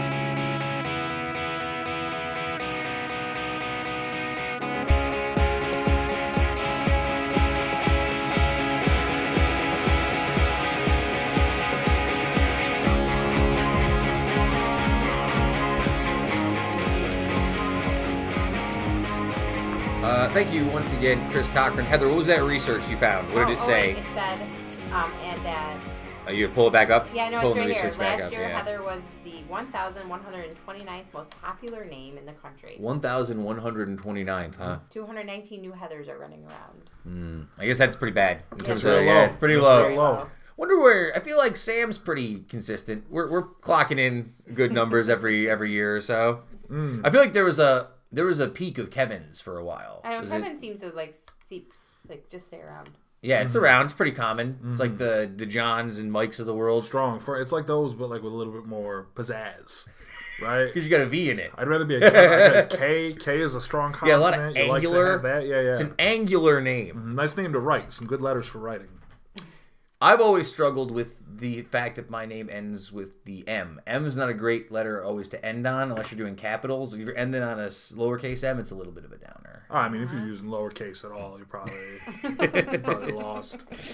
I did not do history lessons last week, not because I was sparing Heather from anything, but because I just didn't have any... That's okay. Gun at the time. Couldn't have spared her. She wasn't here. Nothing happened on that day? Honestly, like, I hate to say it, You were so much better off missing last week. You would have had negative fun. Negative fun. You would have gotten a real kick out of me because I was flying on NyQuil and hate. Oh, great. Just nothing but NyQuil and hate. So I don't actually have... A lot of times when I come to these history lessons, I don't have a lot of... I have follow-up, like preamble ready in my head. I don't have a lot. So. Post-amble. Yeah. It's follow-up. Yeah. All right. So here's an interesting one. I thought this was kind of cool. 1883... On exactly this day at noon, American and Canadian railroads began using 4 continental time zones to end the confusion of dealing with thousands of local times. The need for time zones stemmed directly from the problems of moving passengers and freight over thousands of miles of rail line that covered North America. Even as late as 1880, most towns in the U.S. had their own local time, which just seems like a total mess. Right? Like, it was different back when you weren't traveling to towns. Mm-hmm. Yeah. Generally, that time was based on high noon, or the time at which the sun was the highest point in the sky. Yeah, yeah. Interestingly, it was not the U.S. government who did this, but it was actually the railroad companies, just sort of solidifying how much power railroad companies had at the time. They were the people who set this up. Most Americans and Canadians quickly embraced the new time zones. However, it was not until 1918 that Congress officially adapted the time zone. So you're really talking like another 30 years before they actually made it part of the Interstate Commerce Commission. I know this isn't having to do with time zones, but it has been such a downer for the last few weeks that it is like dark at 5 o'clock. It really throws me off. I'm not used to it again. Although I do appreciate the sun being up early in the morning, so it's kind of a little bit of a give or take. It's like really dark out right now. On this day, 1863, I got two of them from 1800. Wow. I know. Lincoln delivered the Gettysburg Address. Lincoln delivered one of the most memorable speeches in American history. It is fewer than 275 words. We were talking about this yesterday. I hate when people are like, if you could go back in time to any time period question. But I would like to go, I think it was you said or maybe someone else, I would like to go back in time, not be a part of anything, but just observe stuff as it was happening. Yes. Right? Like just to watch like the casual narrator from like the sky. And this seems like one of those things I would have loved. Just blend in and check it out. Yeah, I would love to be able to have gone back and watched this one like just sort of curiously to see the reaction of the crowd because like... it's, again, this speech that has lived on in history. I feel like it would probably be underwhelming. Well, that's what I mean, though. It's kind of, isn't that sort of fascinating? This thing that's probably a little bit underwhelming that people were mixed on at the time has become something we teach in history books. Kind of interesting to me. Anything you could think of off the top of your head you'd like to go back and just observe as it happens? Oh, man, like tons of stuff. Like everything, really. I mean, all things. Yeah.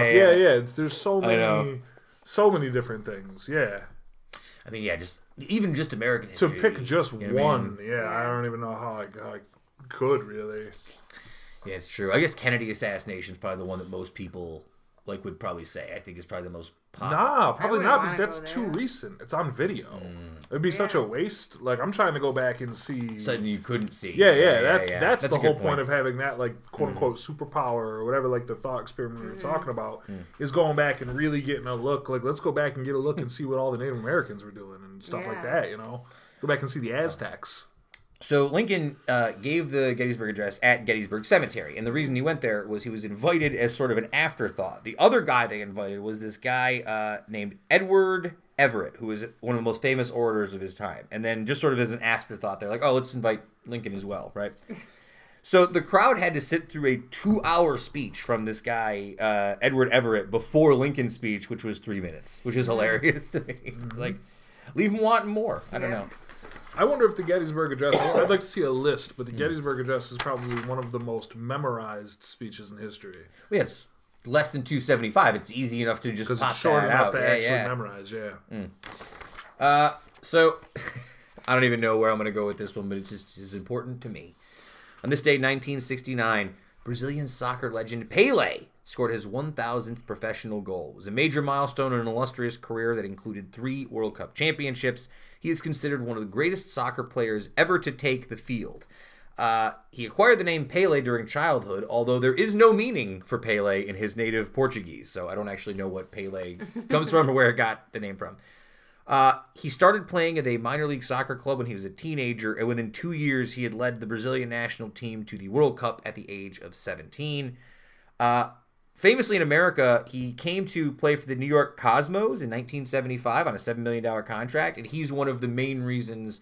that soccer really started taking hold in America in the 1970s. He was the most popular player, and the New York Cosmos were sort of a hot item in the late 1970s, and he was a big reason for it. He has been given the International Peace Award, and in 1993 he was inducted into the National Soccer Hall of Fame. I'm sure there's probably a good Pelé documentary out there, but I would watch it if there's a good one, so hit me up with one. Pelé is like an important figure in soccer, but he's not even like the most important soccer player. It's like weird. I wouldn't know where you would compare him on the list of like all-time greats. I feel like Maradona is the guy. I don't know. Do you know Pelé's? Like, would you have known that Pelé was a soccer player? I don't know. I would never. You wouldn't have guessed it. Nope. I'm curious how ubiquitous Pelé is in the general public. Ubiquitous? No, I remember. I like read a book or did a book report or something like that about Pelé when I was a kid. Some project like that, but I think back then, you know, especially things were a little bit more hard split on gender back then. So I'd be willing to bet that probably a lot more people who were little boys in the early 90s know about Paleo than people that were little girls. That makes a lot of sense. Unfortunately, but like I remember it was just like, hey, here's sports guy you should know. You know what I mean? There is a documentary not directly about Pele, but about the New York Cosmos, which in itself is a really fascinating and really cool story. I think it's called Team of the Century or Game of the Century. So if you can find that anywhere, really. You know how they're going to put that right on our list. Yeah, it's right. Really good. It's on my mental list right now. Much like the other soccer documentary. Canceling Disney Plus. Yeah, definitely. Much like the other soccer documentary I told people to watch, Sunderland Till I Die. You don't have to like soccer. They're just really good documentaries. Just they're pretty good. I mean, you know, I feel like every year I put up something about the Iran-Contra scandal, and then I highlight stuff about it, and then I never want to talk about it by the time we get to it on the history notes. So I'm not going to. Iran-Contra scandal, the final reports happened on This Way Today. Look it up on the internet if you want. Oliver North, he was a criminal. You will recognize the name William Barr because he was the fixer and the cover-up bag man for that as well, and he's been hiding crimes ever since. And these people should all be in jail because they're an organized crime syndicate. Shameful time for America in 1987 during this. Shameful time. Just in general. Cool. Shame. Been a tough. Shame. Tough. It's tough. Oliver North should be in jail. All right. Moving on this day. It's like 7 pages there. No, this is it. On this day, 2003, music producer Phil Spector was indicted for murder. Phil Spector worked with the Righteous Brothers, the Ronettes, Ike and Tina Turner, John Lennon, the Ramones. He was indicted for the murder of actress Lana Clarkson. There's a HBO movie, I think, where Al Pacino plays Phil Spector. What? Yeah, there's like a movie about this. It's a pretty wild story, though. He kills her with a gun, apparently shoots her. And then his limo driver's outside waiting in the car to where he testifies that the music producer comes out with a gun and tells him, I think I killed somebody. But then he claims that the death was accidental, and it goes to trial. And then during trial, he's wearing all the flamboyant outfits and these like dramatic hair. Yeah, just like crazy stuff. Phil Spector also, from the music standpoint, was the producer behind a technique known as the wall of sound, which was very important in like the late 1960s. He is in jail now. He's sentenced to 19 years in prison. In April of 2009, he is eligible for parole at the age of 88. So that's like. I mean, he's probably not that far away now, although... Is he dead? I was wondering if he was still alive or what was going on. I don't remember if he's dead or alive now. No. There you go. All those things happened this week. Great. I know. You guys missed it. Amazing. Just a couple quick funny stories here for you guys. Did you read anyone about how in 2013 a bunch of people filmed a whole soap opera in IKEA without the store knowing about it? Yes. Yeah. I did not. I thought that was a pretty wild story, yeah. Apparently, these Los Angeles filmmakers just went into a series of IKEA stores and used all the sites to make... That's hysterical. It's really funny, and it got me thinking. This happened a few years ago back where a bunch of people used iPhones to make a movie in Disneyland without Disney's knowledge of it. And Disney... To their credit, well, not to their credit, they didn't stop them from doing it. Like, they didn't stop, like, sue them or anything, because if they did, they felt like it would draw more attention to it. I feel like IKEA, same thing. She's let them do it, right? It's a good story. It's, like, good publicity. I don't know. I'm trying to think of a place where we could do this. Like, what's a place we could go into and film that we're not supposed to, we can get away with? I don't know. Like a library? Could you do it in a library? Like a public library? We did that. They let us do it, though. They were nice enough to just let us do it. Shout out to the public library. Heather, I'm going to make you feel jealous about your child. You ready for this? A 9-year-old child, child genius, is about to graduate from university at the age of 9. How come your son isn't ready to be graduating from university? He's only 3. He's got 6 years left. 6 years? You think he's ready? You never know. You think you're going to get him ready? You never know where he'll be. It's a rat race out there for these kids. They got to start early. Yeah, how's your kid doing? Exactly. Okay, so I have 2 thoughts on this. One, it's crazy that a kid could do this. But like, also, do you feel bad for this kid a little bit? The 9-year-old, they're already like. I know where you're going, but no probably childhood. Not. Probably not. If when the kid is that smart, like everybody likes to wax nostalgic about childhood, like you should be a kid and around. Like everybody has their own idealized version of like applying their own life onto it. But like realistically, if this kid is smart enough to finish and get a college degree at age 9, then he's not going to enjoy himself doing, he plays video games still and does activities. You know what I mean? But like, doing stuff like that, like just sticking him in, 2nd grade or 3rd grade or 4th grade, whatever the hell age you are at age 9 is going to be like torture for him. Mm-hmm. Yeah. He's not going to be able to relate to a lot of kids his own age. It's going to be like hanging out with farm animals. No, you're totally right. Well, that's the other question I was sort of jokingly going to ask. Is this kid chill at all? No. Or is he like, because I'll walk in and like just, you know, say something funny to my nephew and make him laugh, just make like a fart joke or like, you know, like, right. You know, like, yeah. Like you couldn't be like, hey, what's up there, buddy? He'd be like, hello, sir, it's nice to meet you. Mm-hmm. Maybe. He could just be smart and still be funny. And, I mean, like I said, he plays video games and is a part of activities. No, that's, I know. That's so true.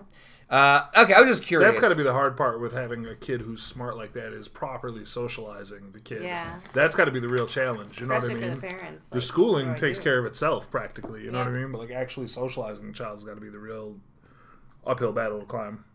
And before we get to fake mailbag questions, there was an article this week from the AV Club. They've been doing a lot of like 2010s articles, like into the end of the... Yeah, it's the very end of the decade. Very end of the decade. So you're going to start seeing a lot more of these things. But I saw that was interesting. It was the top 100 TV shows of the 2010s.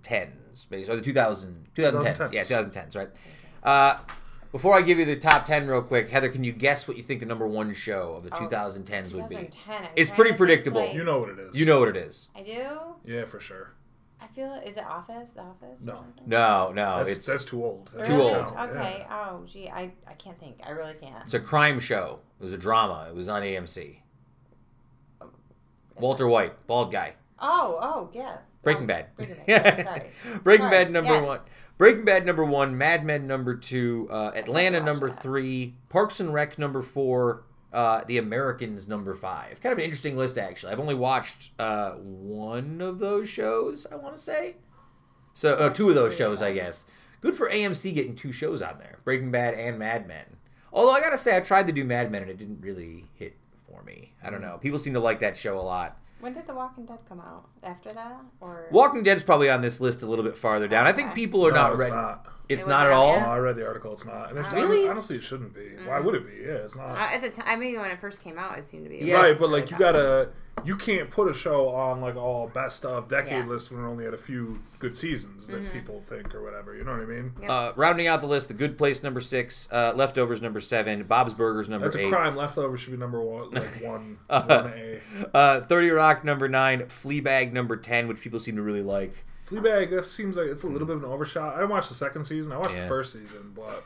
Twin Peaks The Return was at number 14, and I gotta tell you, I like that show a lot, but that is a real hipster overshoot. That's how all these lists always are, though. You know what I mean? I like Twin Peaks The Return. There's no reason it should be on this list. Like, it's not this high, certainly. Yeah, I mean, it can make top 100.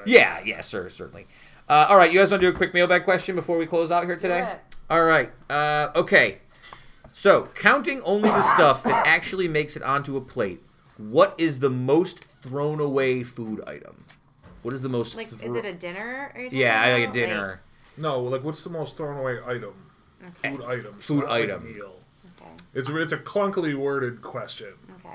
So, I'm trying to think. When I was a kid, my mom would always tell me if we were eating dinner, if there was, like, meat and sides and vegetables and stuff... Mm-hmm.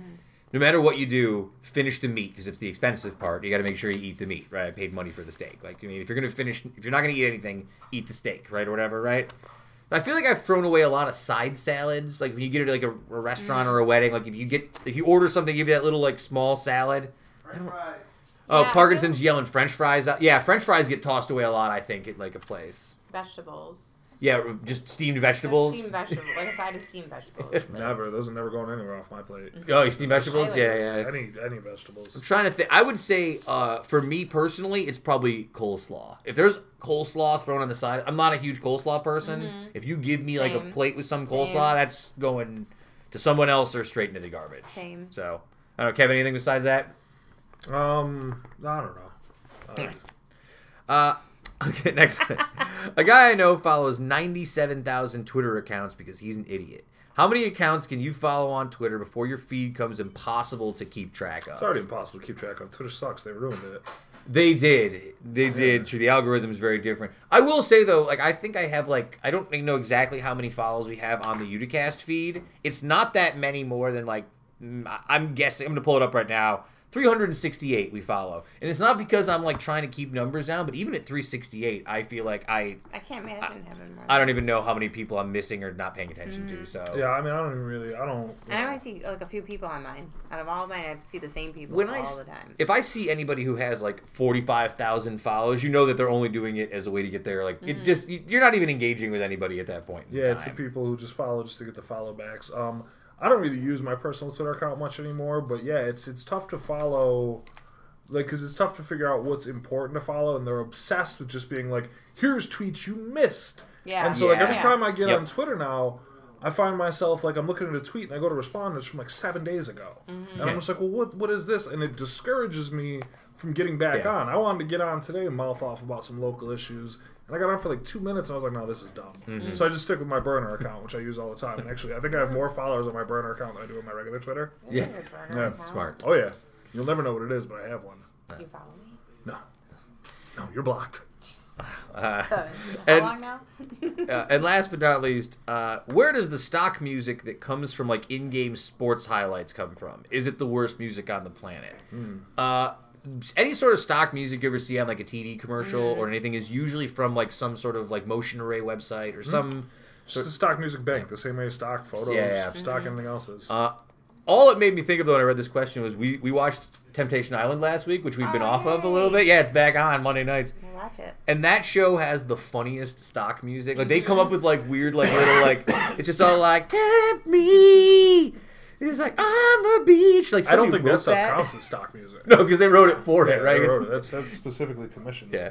Actually, it's funny. When Justin and I go through, like, stock music sometimes for videos, it's actually kind of like going through the funny stock music. Oh, yeah. So you can try and figure out what they're trying to, like, sound like. Yeah. That's always kind of a fun game. No, not the worst music in the world. It's there for a reason. It's there just because, you know, people need cheap, effective music. People need music in the back. I'm telling you, that was a gig I should have got into. It's like writing, like, no money in that. I don't think. No, it's true. You definitely could still do it. Follow his dreams. Thank you. I appreciate that. All right, that's really all I got. Anything else before we head out this week, guys? All right. I went to see Joker over the weekend. Oh, how was it? Did it turn you into an angry person who's going to rebel against society after watching it? I listened to a podcast about Joker afterwards. It really crystallized one of my biggest beefs with the media climate that we live in now, where they're like, we have the debate about this stuff now before we even see it. Sure. And they really locked it in about how, like, there's all this big hype that by the time you watch the movie, you're already over it somehow, which really bugs me and I hate. But my thoughts on the movie, I thought it was excellent. I really enjoyed it. I totally get where the people are coming from when they're like, yo, this movie might cause some problems in real life. Like, having seen it, I know exactly what they're talking about, and they're totally not wrong. Interesting. Definitely worth a watch. Definitely also a tough watch. Maybe not for everybody. Mm-hmm. Not to the level of something like a Hereditary or something that's, like, really hard to watch. But, like, it's definitely... Would you go back and watch it again? The mark of most movies that I like quite a bit, by the time I was laying in bed the night that I saw it, I wanted to watch it again. Sure. Oh, wow. Cool. I would like to go back and watch it again, and I will definitely watch it a couple of times. I'm looking forward to watching it with you, Sam, you know, because we talk a lot about movies and stuff like that. But is that your barometer? For knowing if you like a movie or not, if you want to watch it again, like, right afterwards? That's a barometer, yes, for sure. I tell you, it's not looking good for Captain Marvel. No, Captain Marvel, that was so dumb. I knew that was going to be dumb the second it started. Second you hit play on that, and I was like, oh, no. Oh, shit. Yeah, here we go. Sutton was weird. Here we go. He's been acting wild ever since Disney Plus came in the game. He'll option something, hit play out of nowhere. We were halfway through Fantasia before I even knew what happened. You know what? No, I'll tell you why. You know what that is? I have a bad habit of... like, thinking I'm going to watch something and then not watching anything. Mm-hmm. So I think the other side of that coin is I'm just going to start putting stuff on. Pull the trigger on stuff? Yeah, just pull the trigger on stuff. Well, that happens all the time, though. You're right, because we always talk about, like, oh, we didn't watch that movie, didn't see that. Oh, there's never any time to watch a movie. But there's totally times. We'll watch 2 hours worth of, like, guys making swords on YouTube, and it's like, well, that 2 hours could have been a movie. Even before we did this podcast, I mean, I opened up my phone, and Netflix was on there, and I saw that Step Brothers was the movie that they were showing, and I was like, oh, I like this movie. We should put it in. No, bam, put it on, and we watched all 2 hours of it, and I loved every minute of it. Yeah, you pulled the trigger. It's awesome. That one was worth it. I like a trigger pull. I do like to watch a movie. Yeah. I love a movie. Yeah. I forgot how funny Step Brothers is, by the way. Step Brothers is a very funny movie. We watched it the other day. Oh, yeah. Pretty good one. All right. That's it, humanoids. We had a great time this week. Heather, it was nice to have you back after last week. Yeah, we're happy. Allegedly. Let's not count our chickens before the eggs are hatched. That right there, Waslewski. All right. Thanks to Chris Cochran. Thanks to Heather. You can follow at HeatherWaz1. You can follow Kevin _Kevin Sullivan. Thanks, Kevin. You can follow me at SF Doom, or you can just follow the show at Uticast. We are on Facebook, SoundCloud, Instagram, Apple Podcasts, Stitcher Podcasts, taking over the web. Sayonara, humanoids. Keep it tight. Woodstock lives.